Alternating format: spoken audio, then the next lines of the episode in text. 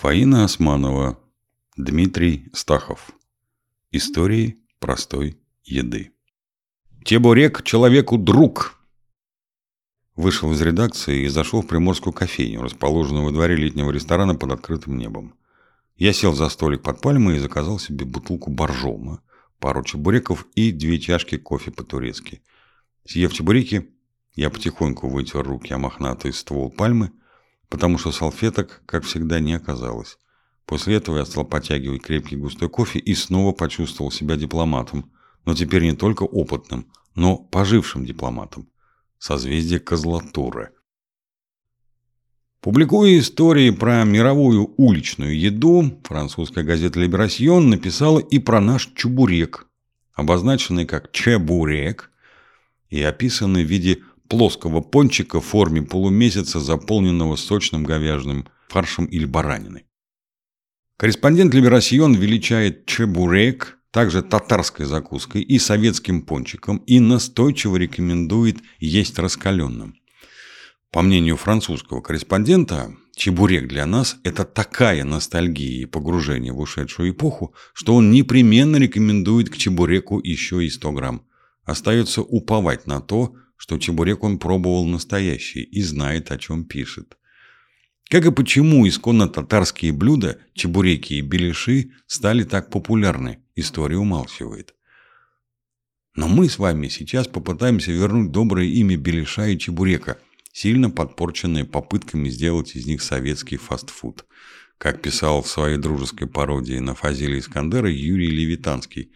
«Да здравствует сила сильных, пусть слабый не будет слаб, да здравствует дух брожения, шашлык и люля-кебаб. Да здравствуют ритмы Киплинга, папаха, аллюр, абрек, фазаны и козлатуры, мангал, чебурек, чурек. Многие по сей день полагают, что вкус чебуреков должен быть таким, как в пресловутой московской чебуречной на Колхозной, ныне Сухаревской площади – Правда, если вспомнить и проанализировать московские чебуречные, то самые вкусные, нет, не так, самые удачные чебуреки готовили не на колхозной, а у метро молодежное. Недалеко от метро была чебуречная, куда стояли безумные очереди, по выходным приходили семьями, места стоячие, но народ смаковал эти чебуреки, неизвестно, чего в той чебуречной было больше, тусовки или все же вкуса. А чтобы не закапать одежду жирным соком, опытный едок зажимал чебурек двумя столовыми ложками, и это получалось довольно ловко. Эдакое московское чебуречное ноу-хау. Но прочь воспоминания. Приготовим чебуреки дома. В этой кулинарной истории технология важнее рецепта, поэтому уделим ей главное место. Просеем около двух килограммов муки прямо на стол. По классике только так, никаких мисок. Сделав углубление в этой горке, добавим соли и воды. Начнем замешивать тесто, постепенно добавляя в углубление муку, если нужно, то и воду. Когда тесто замесится и станет плотным, сохранив нежную гладкость и фактуру, скатаем его в шар, обернем пищевой пленкой и оставим примерно на час-полтора отдохнуть, вылежаться – и примемся за фарш. Никакого покупного фарша. Правильные чебуреки и беляши, о которых ниже, получаются исключительно из подобранной со смыслом и пониманием смеси говядины или телятины и баранины, да еще обязательно курдючного сала. Мясо нужно непременно рубить, а не проворачивать через мясорубку. Рубить надо двумя ножами, острыми, большими, тяжелыми, что вовсе не предполагает рубку в прямом смысле слова, а похоже скорее на кромсание или, если угодно, на движение дирижера. После того, как партия мяса сыграна, следует мелко порезать лук, посолить крупной солью и выдавить сок из него тяжелым прессом. Мясо и лук пока не смешивать. А вот тесто разделить на три равных куска. Из каждого куска сделать толстые колбаски и начать отрывать резать тесто. Это мавитон. От колбасок небольшие куски теста. А потом, придавив куски к столу, сформировать лепешки, присыпать их мукой, накрыв полотенцем, возвратиться к фаршу. Добавим в фарш лук, рубленную зелень, укроп и петрушку, соль, черный перец и пол-литра бульона. Когда уже фарш порублен и приправлен должным образом, начинаем раскатывать тесто скалкой, с любовью, которая передалась бы тесту, на ровные и тоненькие лепешки размером примерно с блюдце.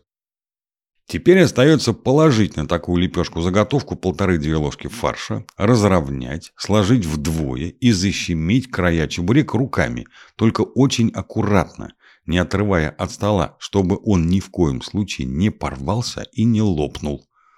Чтобы в дальнейшем сок из фарша, да и сам фарш не оказались в масле, а потом обрезать защемленные края блюдцем или специальным фигурным колесиком.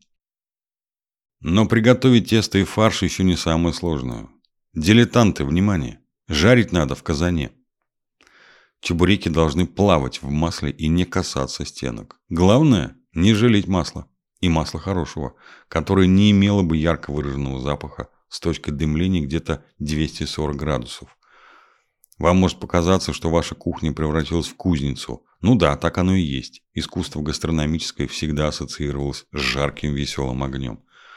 А в нашем случае это не просто прихоть, потому как чебуреки готовят в раскаленном казане в кипящем масле.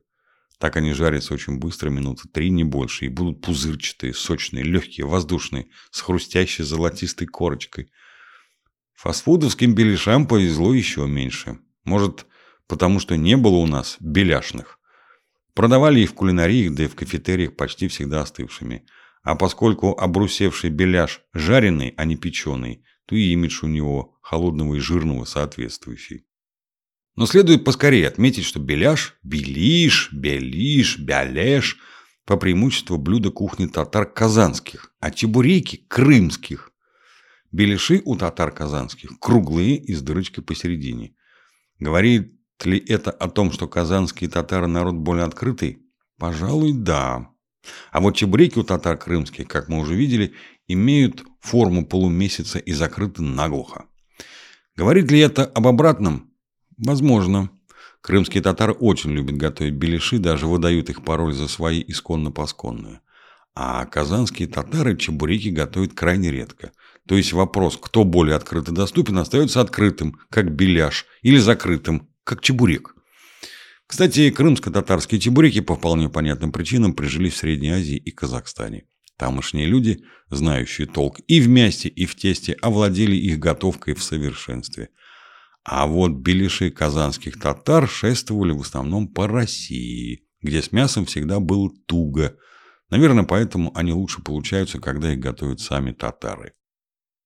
Ну что ж, попробуем задать дух брожения и возьмем килограмм муки, одно яйцо, пол-литра кислого молока или кефира, лучше всего катык, домашнюю простоквашу, 150 мл воды и пачку сухих дрожжей, соль, примерно чайную ложку, сахар, одну столовую, замесим тесто, все ингредиенты должны быть, естественно, теплыми. После вымешивания теста смажем его растительным маслом. Посуду, где тесто будет подходить, тоже смажем, накроем полотенцем и оставим подходить в теплом месте. Мясо, как и на чебуреке, рубим, а лук мелко режем и давим вместе с солью. После этого смешиваем фарш, приправляем черным перцем и убираем в прохладное место. Там фарш слегка подмаринуется. Чтобы тесто не приставало к рукам, смажем и руки растительным маслом, но не будем присыпать тесто и стол мукой, иначе мы изменим консистенцию нашего теста. А вот дальше нужно будет проделывать акробатические этюды. Нужно ухватить ладонью необходимое количество теста и сдавить кулак так, чтобы из него вышел шарик граммов 50-60. Когда таких шариков будет выдавлено достаточное количество, укроем их пищевой пленкой и дадим отдохнуть и еще раз подойти. Придавим шарик теста в середине и, работая подушечками пальцев, сделаем небольшое углубление, одновременно раздвигая заготовку до размеров чайного блюдца. Должна получиться не плоская лепешка, а с бортиками, в середину которой положим фарш, распределяя его по углублению ровным слоем. Не забывая, что тесто очень нежное, возьмем его за бортики, оттянем их наверх и соберем в складки, аккуратно слепляя их между собой. Посередине должно остаться отверстие, не очень маленькое, потому что беляши еще постоят накрытыми, подойдут, ужмутся, во время жарки разбухнут и отверстие уменьшится. Для жарки беляшей масло сильно разогревать не надо. А все потому, что тесто у нас дрожжевое, и очень пышная, следовательно, пузырчатая. Раздуваясь в масле, оно не сразу будет передавать температуру от масла к фаршу, поэтому времени для жарки нужно больше, чем при жарке чебуреков. Если же температура масла будет очень высокой, то тесто снаружи быстро подрумянится, а фарш останется сырым. Но нельзя беляши жарить и при низкой температуре. В этом случае не получится желанно румяной корочки. Беляш выйдет плохо прожаренным, да еще излишне пропитается маслом. Опыт показывает, что правильная температура для жарки беляшей 160-170 градусов. Как и при жарке чебуреков, очень важно, чтобы беляши плавали в масле.